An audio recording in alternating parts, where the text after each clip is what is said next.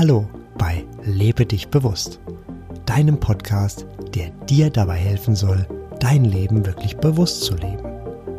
Ich bin Sebastian und ich freue mich, dass du den Weg zu mir und meinem Podcast gefunden hast. Ich wünsche dir, dass du meine Erfahrungen, Praxistipps und Impulse mit Leichtigkeit aufnehmen kannst. Ich biete dir ein Buffet und du nimmst dir einfach mit, was für dich und deine Lebensumstände passt. Und schon geht es los mit der aktuellen Folge von Lebe dich bewusst. In meiner letzten Folge ging es um die Zeitenwende. Zeit zu entwerden in der neuen Zeit. Ich lade dich in dieser Folge zu einem Gedankenspiel ein.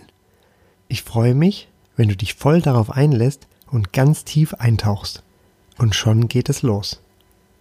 Zu Beginn schreiben wir das Jahr 2019. Es ist kurz nach Weihnachten und einige Tage vor dem Jahreswechsel. Da es sich bei diesem Jahreswechsel um den Wechsel in ein neues Jahrzehnt handelt, wurde entschieden, die größte Umfrage zu starten, die es je gab. Dazu wurden überall kleine Stände mit bunten Schirmen aufgebaut. Zentrales Element dieser Stände war eine Wunschbox. Die Stände beinhalteten ausreichend kleine Zettel und Schreibgeräte. Die Bürger wurden aufgefordert, ihre Wünsche für 2020 aufzuschreiben und in die große Wunschbox zu stecken. Klar, denkst du jetzt, so etwas geht doch heute online. Prinzipiell ist das natürlich so. Die Macher wollten jedoch wirklich alle erreichen. Selbst vor Kindergärten standen diese kleinen Stände mit den bunten Schirmen. Die Eltern wurden aufgefordert, die Kinder zu fragen und die kleinen Zettel für sie auszufüllen.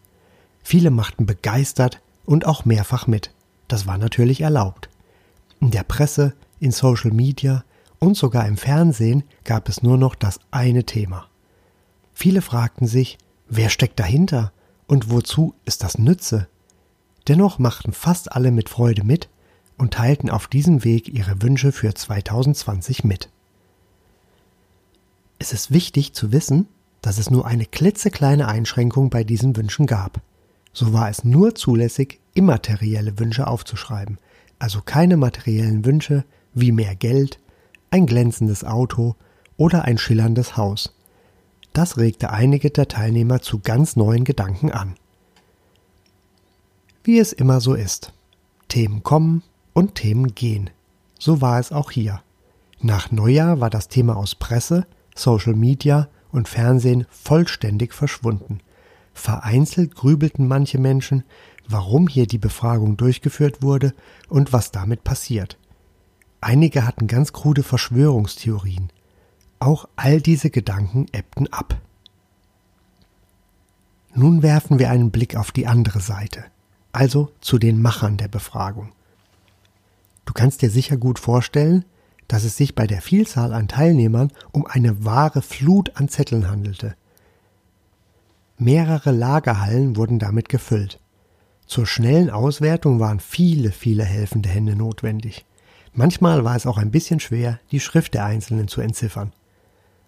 Am Ende gab es eine riesige Datenbank mit allen Rückmeldungen. Nun hieß es, diese zu kategorisieren und ähnliche Wünsche zusammenzufassen. Künstliche Intelligenz unterstützte diesen Prozess und es war viel, viel Rechnerkapazität notwendig.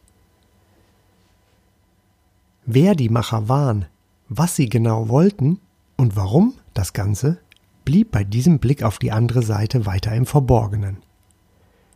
Da ich auch nur diesen Stand habe und trotz intensiver Recherche keinerlei Informationen zu den Ergebnissen beschaffen konnte, informierte ich mich im Internet bei einer Suchmaschine über die Vorsätze der Bürger für das Jahr 2020. Hier wurde ich schnell fündig.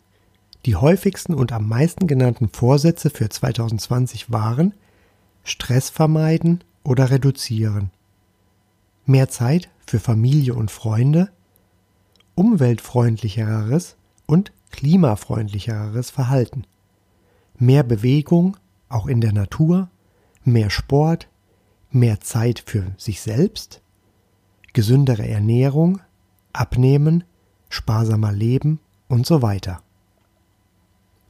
Einige Punkte sickerten dann doch schon vorab aus der großen Befragung durch. Bei den Kindergartenkindern zum Beispiel war der größte Wunsch, mehr Zeit mit den Eltern zu verbringen. Viele Arbeitnehmer wollten häufiger im Homeoffice arbeiten, um Fahrzeiten und Abgase zu reduzieren. Weitere Rückmeldungen waren weniger Arbeiten, selbstbestimmte Arbeiten, bei den Schülern war weniger Schule bzw. weniger Schulstress ein oft genannter Wunsch. Politiker notierten oft weniger Emissionen und weniger Feinstaub. Auf einigen Inseln wünschten sich die Einheimischen weniger Touristen und mehr Raum für sich selbst. Manche Polizisten hingegen wünschten sich weniger Einsätze an Wochenenden mit Feiernden und Alkoholisierten. Viele Unternehmensberater und auch Menschen, die im Job viel Reisetätigkeit hatten, wünschten sich mehr Zeit zu Hause.